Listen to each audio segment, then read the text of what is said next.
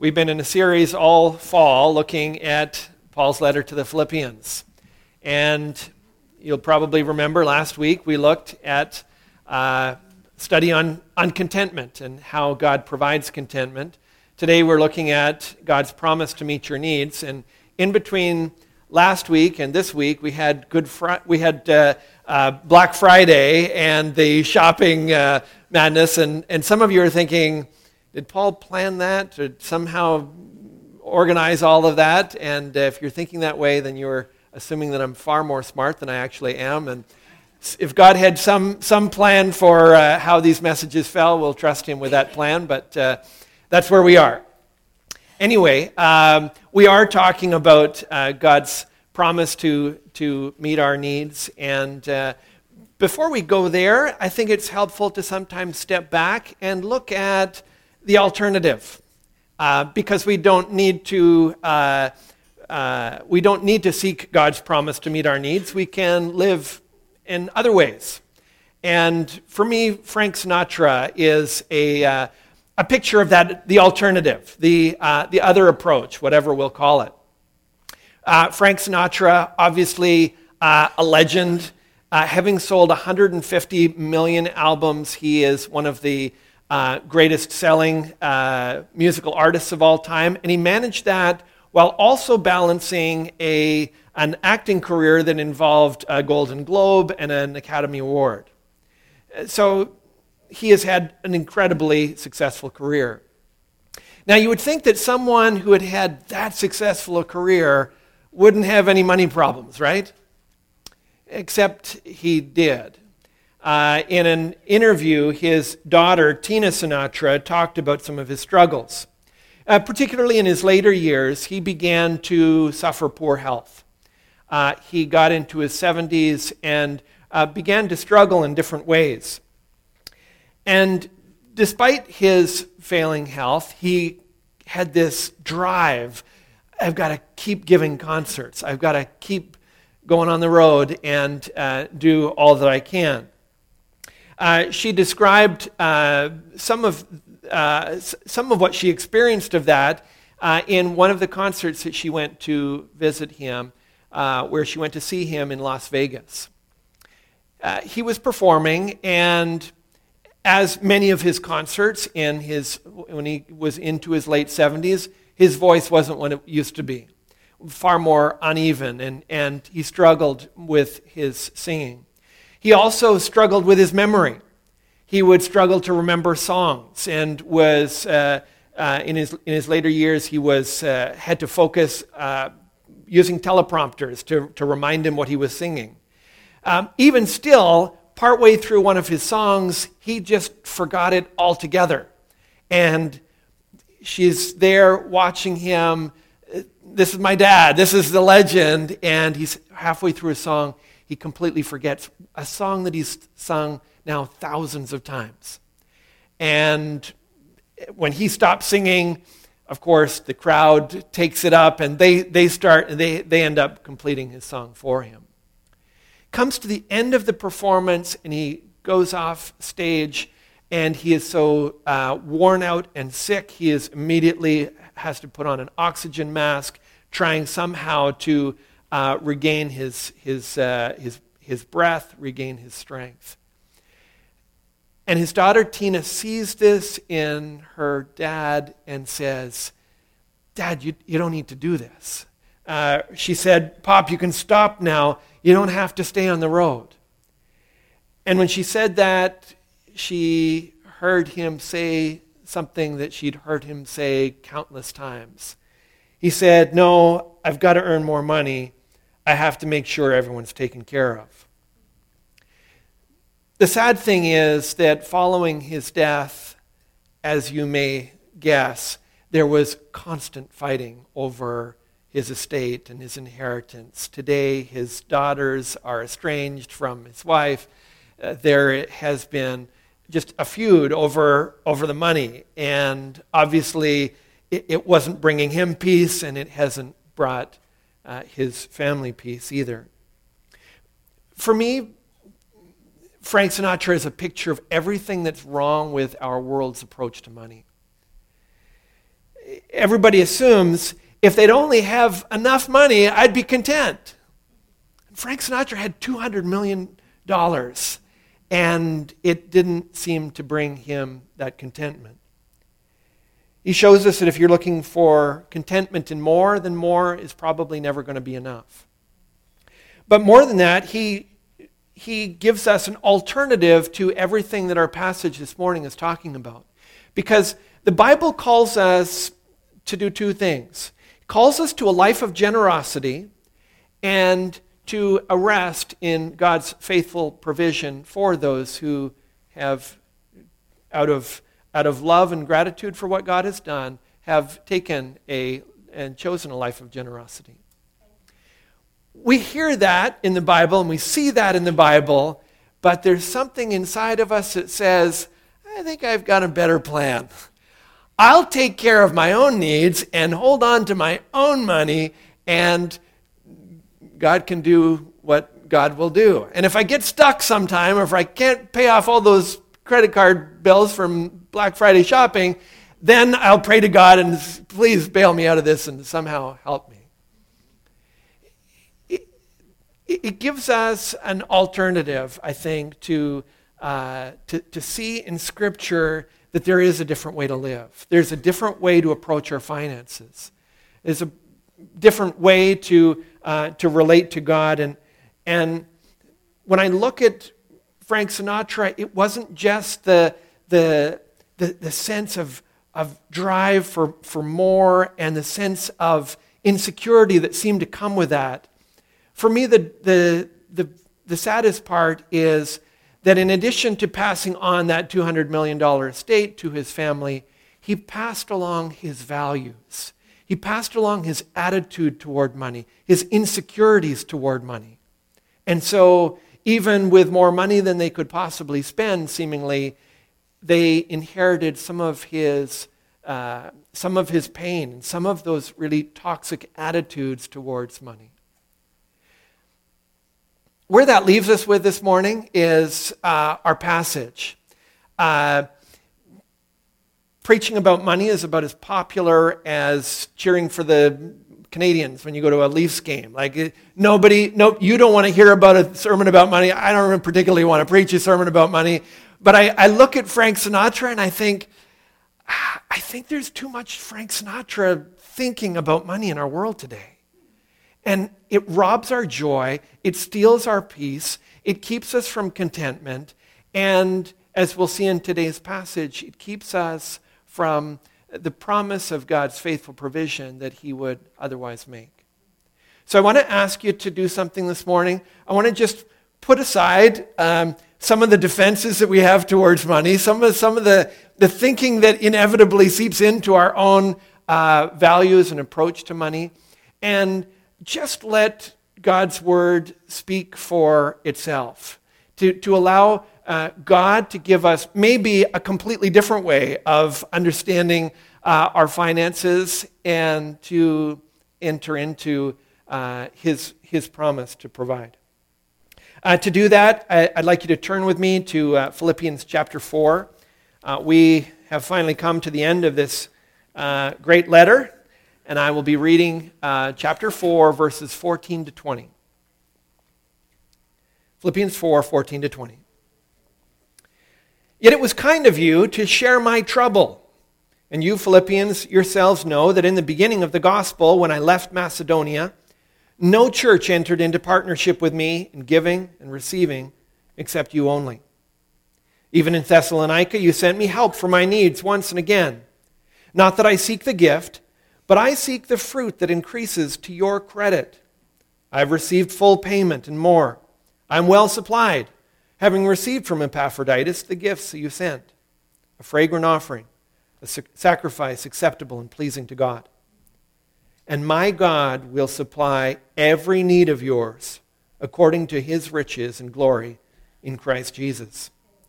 To our God and Father be glory forever and ever. Amen. This is the Word of God.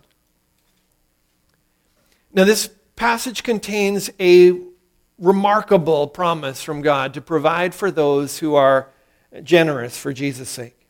He honors and blesses a life of sacrificial generosity. And I want to consider that call to, to consider that call to generosity along with God's promise to those who are generous. The, the first thing I learn about God's approach to money is that in God's, in, in God's economy, giving by faith is an investment. That we tend to think of anything that we let go of or release in any way as it's, it's gone, it's not coming back, there is no, uh, there's no benefit, we, we, we lost that one. But in God's understanding, the, the, the resources that we release in, in faith, that we release in response to His uh, goodness and, and faithfulness in our lives, becomes an investment. I, I, use this term giving by faith because there's something unique about offerings that are, uh, are given as a response of faith, as uh, a response to God's uh, goodness and faithfulness in our lives. When we, when we give in gratitude for what God has done, when we give in thanks for His goodness in our lives, then uh, we, we have uh, a different attitude. One of, the, one of the things that's different about giving by faith is it's an expression of fellowship. It's actually the language that's used here uh, uh a couple, in a couple places by Paul. For instance, in verse 14, Paul says, It was kind of you to share my trouble. If you have an ESV, you'll see that the footnote for that word share says to have fellowship in. Uh, the idea is that in giving, they had not just made a, a transaction such that they had uh, Paul's needs were taken care of, which they were. He said it, it's more than that. It was an expression of fellowship. You stood, with, you stood by me. You stood with me. It was an expression of your solidarity with me in a time when I sure needed somebody to stand by me. Uh, so it becomes an expression of fellowship. He says something similar in verse 15 when he says, No church entered into partnership with me except you only. That word partnership is a, is a word that is translated in, in other places in the New Testament as fellowship.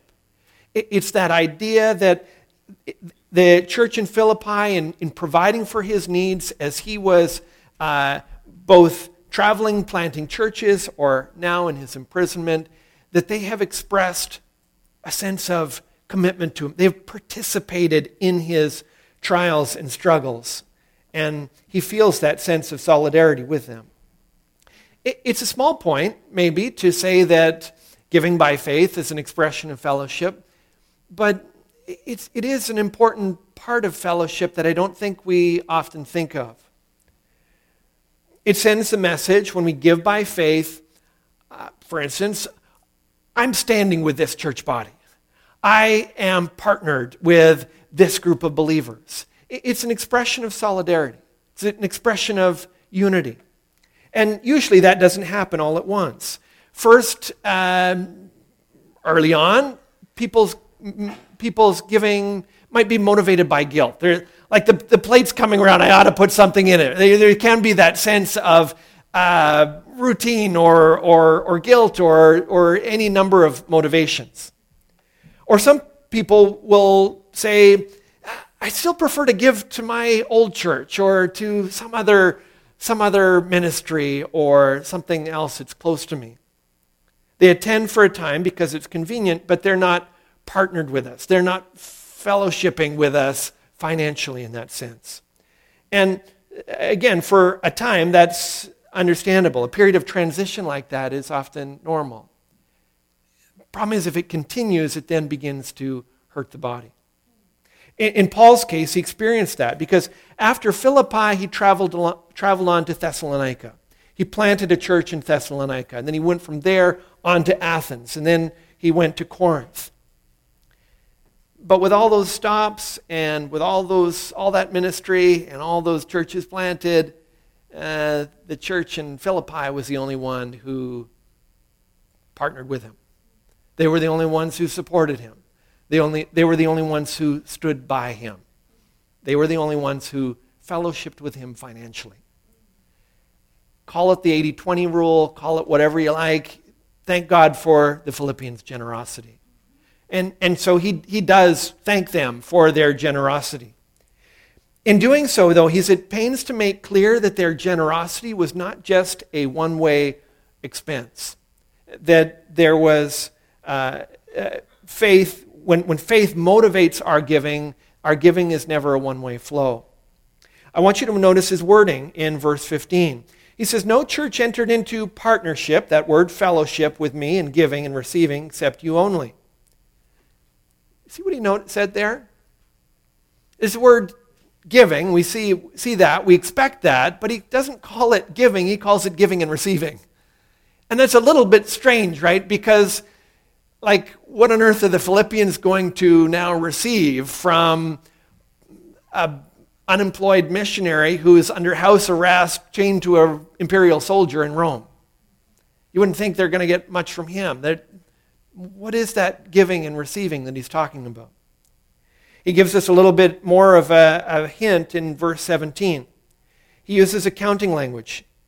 That's where he says, Not that I seek the gift, but I seek the fruit that increases to your credit. Now, fruit that increases to your credit is kind of strange language. So, the, again, the ESV gives in the footnote a better sense. It says, I seek the profit that accrues to your account. This was accounting language. Uh, when he had talked about giving and receiving, those were common financial terms for debit and credit. Uh, receiving and, uh, uh, and, and, and taking. Here, when he talks about the fruit that increases to your credit or the profit that accrues to your account, it's with the sense that the Bible treats giving by faith as an investment. It's with an expectation that there is a return from that. In this case, probably not from Paul, but that there is some sense in which God is promising uh, a return. When we give, not to get something back, but in devotion to God, we are making eternal deposits. And God is treating those very seriously as spiritual investments. Uh, Proverbs 11, verses 24 and 25 says something very similar. There it says, One gives freely, yet grows all the richer. Another withholds what he should give and only suffers want. Whoever brings blessing will be enriched, and one who waters will himself be watered. I never learned, and I, I took, a, took a first year economics class. This never came up. This kind of, this kind of economic principle just doesn't show up. This, this is not how our world sees money. But when our giving is motivated by faith in response to the goodness and glory of God, it becomes more than just giving. It is no longer that one way flow. It's saying that people who, who use the little money they have to give, to bless others, uh, to give freely, will find themselves blessed, blessed both materially and spiritually. God will do two things. He will not only bless them, but He will then channel more resources to them because they are stewarding those resources for His glory the, also, the opposite is also true according to the verse, right? It's saying that the person who holds back when he should give will suffer want and miss out on the blessing that God would otherwise provide.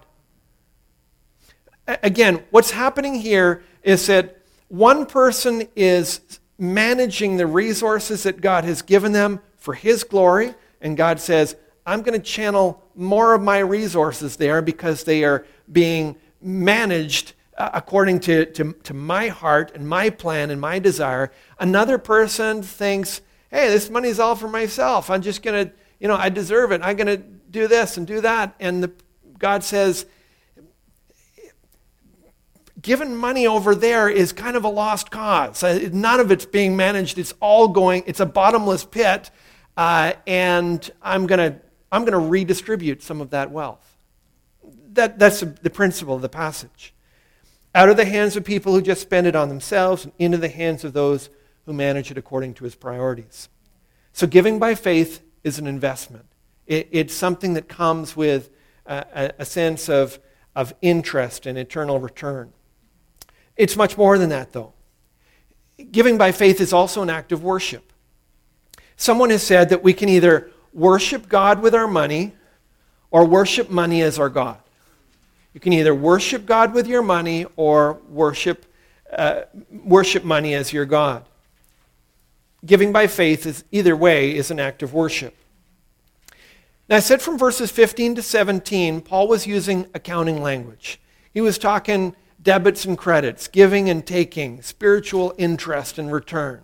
The, the, the language there was uh, was focused in that direction. But in verse 18, he then turns in a different direction and uses his language in different ways. There he calls the gifts that they had sent to him by Epaphroditus a fragrant offering. Uh, if you're kind of coming cold to Scripture here, that might sound like a bit of perfume or something.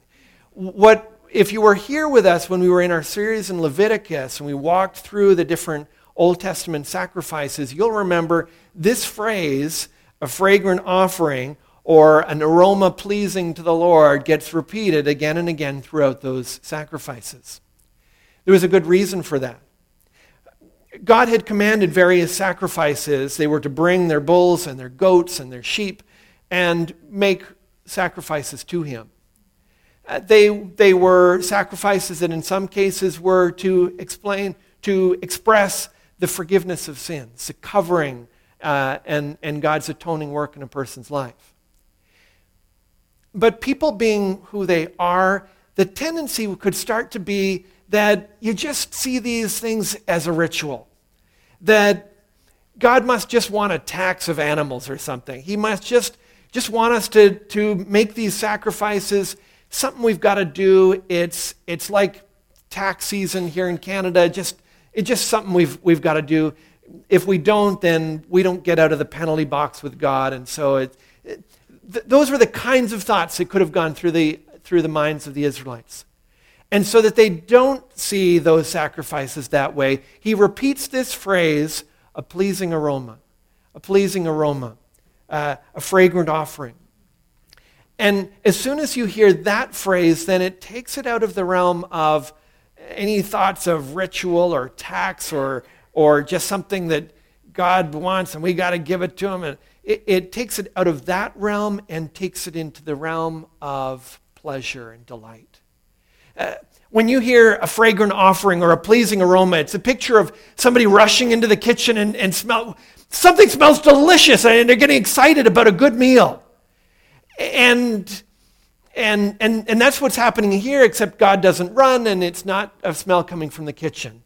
This is the pleasing aroma or the fragrant offering that comes with someone who, in faith, decides to generously give to the glory of God. God takes pleasure in that. It's, it's like the smell of his favorite meal. It's like the, the sense of pleasure and delight that you get when you, you come home and you just smell something in the kitchen or you smell something in a restaurant and you think, that's exactly what I want to have. It's a picture of delight and pleasure. And in fact, at the end of this uh, of verse 18, you'll see that phrase, pleasing to God. It, it's, a, it's a picture of God's delight and pleasure in someone who stewards the resources God has given them to his glory, to bring him pleasure and honor. When we're content in what we have and we use what God's given us to honor Him, He takes notice. He finds delight in that. He finds pleasure in that because of the heart that it has come from. It's personal and meaningful to Him. Hebrews 13, 16 says something similar where it says, Do not neglect to do good and to share what you have, for such sacrifices are pleasing to God when we share what God has entrusted to us out of devotion to Him, He takes pleasure in it. It is pleasing to Him, it's personal to Him, it means something to Him personally, and, and it should mean something personally to us. It's an expression of, uh, of devotion to God. In verse 18, Paul calls the Philippians' gift a sacrifice acceptable and pleasing to God. So, from his perspective, it's a pleasing aroma. It's something that brings delight to him. It's personal, it's meaningful. From our perspective, it's a sacrifice intended to bring pleasure to the God that we love. Again, it's personal. That's why, for instance, that we that's why we have uh, a, a, a time of offering during the worship service. Because according to Scripture, eh, our giving to the Lord is just as much an act of worship as our prayers or the songs that we sing in adoration of Him. It's another way that we express worship. That's why Proverbs 3 9 uses that language of honoring the Lord with your wealth. It says, Honor the Lord with your wealth and with the first fruits of all your produce. We can glorify God with the resources that He entrusts to us. It's interesting that He uses that word first fruits, right? If you've never been in uh, a farming culture or uh, in a setting where you weren't getting crops flown in from all different parts of the world, so you never had to worry about when you, whether you're at the beginning of a cycle or an end of a cycle, then this may be not very meaningful to you. But uh, the first fruits, if you have, if you're not getting relying on imports for your food and you're kind of you're you're making all that you've got, when the f- harvest begins to come in, at that point you've been eating last year's crops for most of the year when you see the first of that uh, produce starting to come in, you want to get your hands on it. You want to start eating that. That's looking delicious to you. Uh, in Japan, it's new rice labels on like all over the shelves. People are talking about it. The new rice came in. The, the, the, the, the first um, of the harvest is in. You want to get your hands on that for yourself. And God says, one of the ways that you honor, honor me as God, give me the first fruits. Give me that first part because I know that that's an expression of your love and devotion. It's also an expression of trust because if you're starting to, to, to, to get the harvest come in, you don't know exactly how much you're going to take in, nor do you know how long it's going to last. So the temptation would be we'll harvest the crop, eat it for most of the year, and once we see that the new, new stuff is coming in, We'll start eating that, and if there's anything left over, we'll give that to God. And God said, if you want to honor me with your resources, don't give me the leftovers. Trust me enough that I will be faithful to provide, and you give, me for, you give it to me first, and trust that I will uh, provide for you, that I will be there for you. I will be faithful to you. And so you give that, get that picture there with the, uh, honoring the Lord with our wealth and with the first fruits of all our produce. The question, I think, is do you worship God with your money, or do you worship your money as your God? Frank Sinatra shows me that when you worship your money as your God, it does something to you. It steals your joy, it robs your peace, it drives you faster. Money is not a merciful master. When we honor God with it, it tames the money. It puts the money in its proper place. It, it helps us to see it in perspective. It loosens its power over us. And it also brings pleasure to the heart of God. So we've said that giving by faith is, first of all, an investment, second of all, an act of worship. But the passage ends with this incredible promise. We learn that giving by faith is a promise of security when we honor God with our finances, I believe we receive what Frank Sinatra kept striving for, kept seeking but never finding that sense of rest and assurance and security. Giving by faith is a promise of security. I'm going to read verse 19 for you again. It says, And my God will supply every need of yours according to his riches and glory in Christ Jesus. I love that the verse in this sentence begins with the word and because it defies our attempts to rip this verse out of the paragraph or out of the letter and just treat it as some abstract promise. It's not that. And it can't be that because of that word and. And connects it to everything else that he's been saying. So we would like for this to just be a, a general abstract promise that this is just what, what God's like. But and shows us that this promise is directed to the people that he's been talking about through, through the paragraph and throughout the letter, the generous uh, people at Philippi. The promise is for the generous. The promise is for those who give in faith. God promises to meet the needs of the generous. It's an incredible assurance. He says, My God will supply every need of yours. Every need of yours here certainly includes financial needs.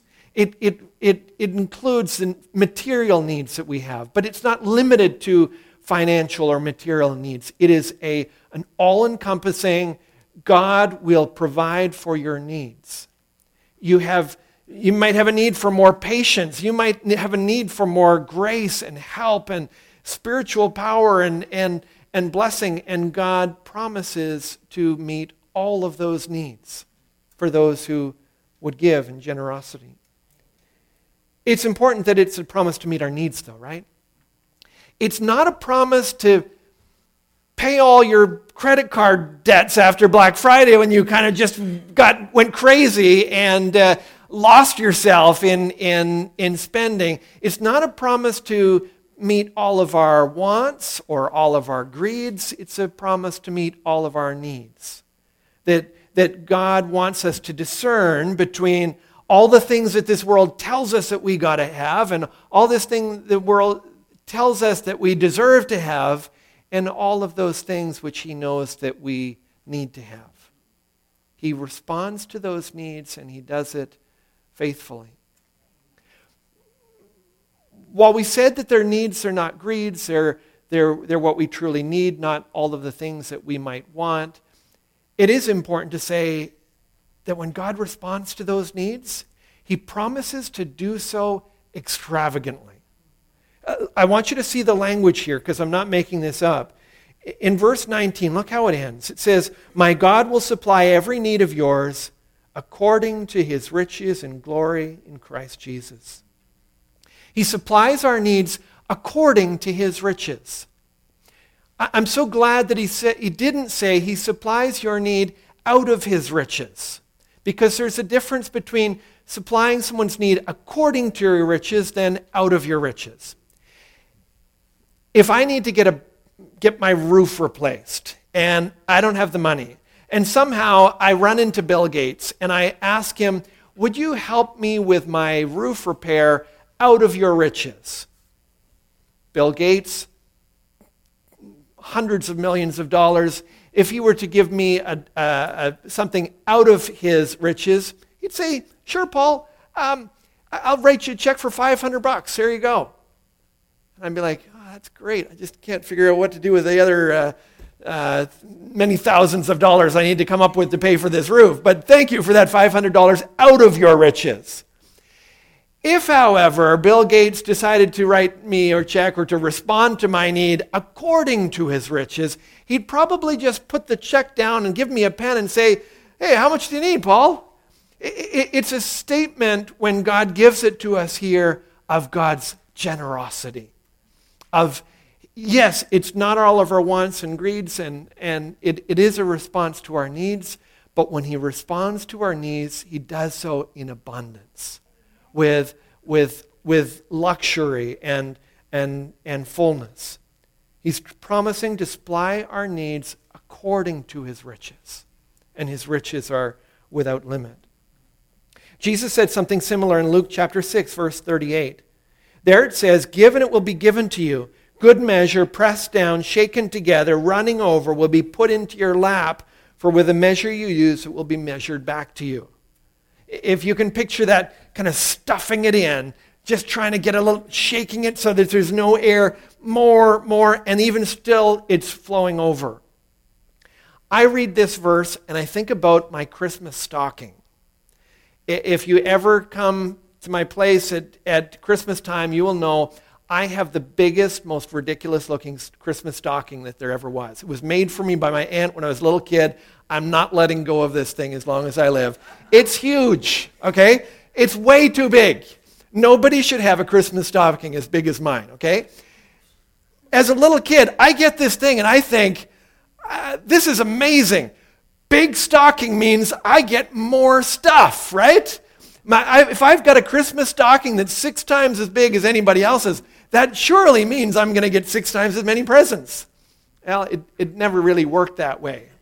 But, but God's saying here, if, if that, that stocking represents your need and your generosity, what God does is He, he doesn't say, Well, I'll, I'll throw in an orange and a few, uh, um, and, a, and a few socks and, and no, he's going to f- stuff that thing full until there is no more that can be put in that, that uh, stocking.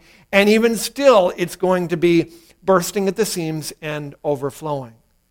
That is the heart of God towards someone who is generous to Him, expresses through their approach to the finances and the resources that God has entrusted to him that He really is the most important thing in that person's life. Now, having experienced this kind of lavish provision, having seen God work in his life and responding to his needs with that kind of abundance, Paul comes to the end of this just anticipating what God will now do in the lives of the Philippians, and he breaks into song. He starts to praise God in worship. And, and so you get, you get that in verse 20. Seemingly unable to control himself, he says, To our God and Father be glory forever and ever. Amen.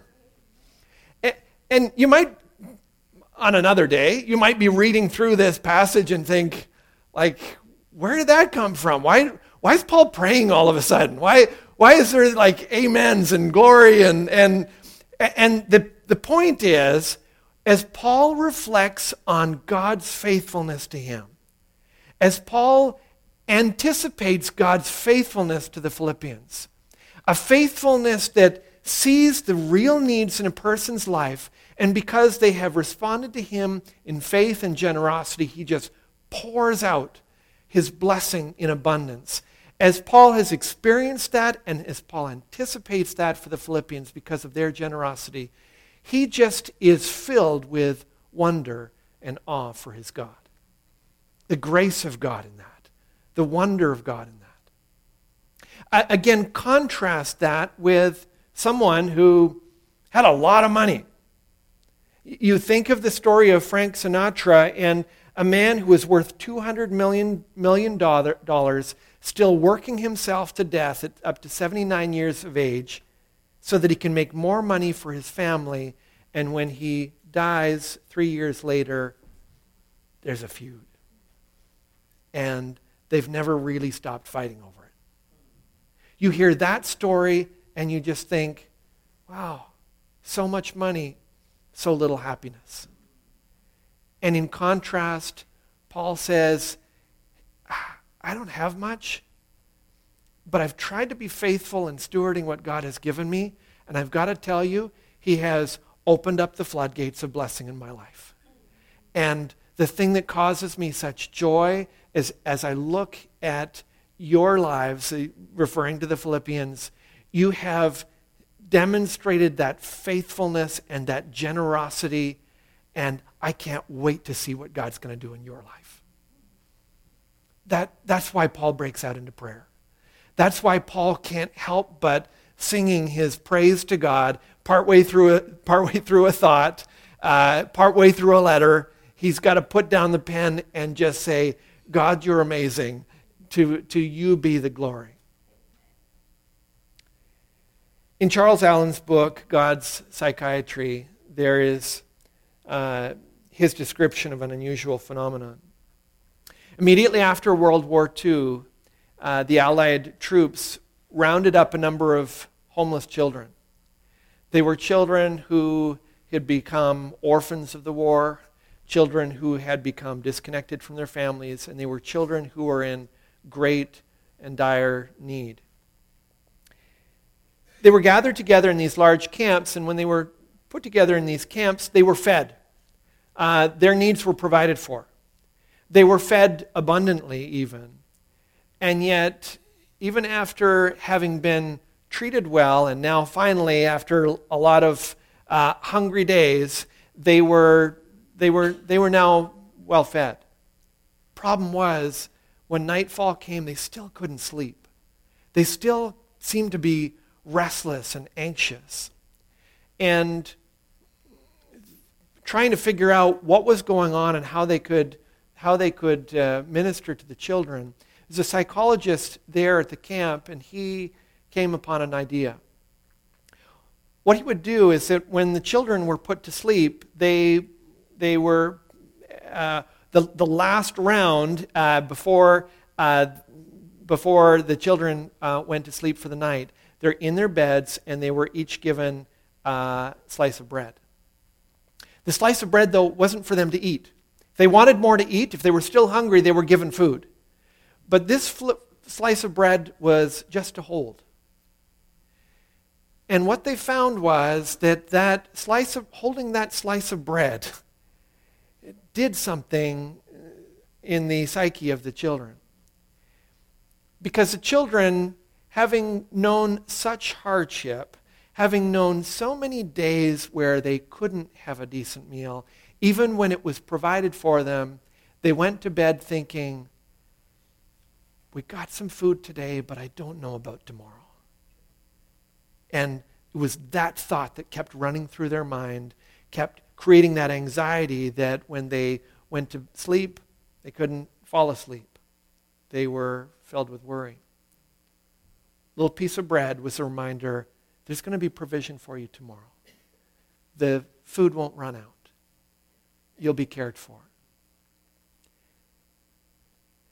For those children, they were able to purchase that assurance with a little piece of bread.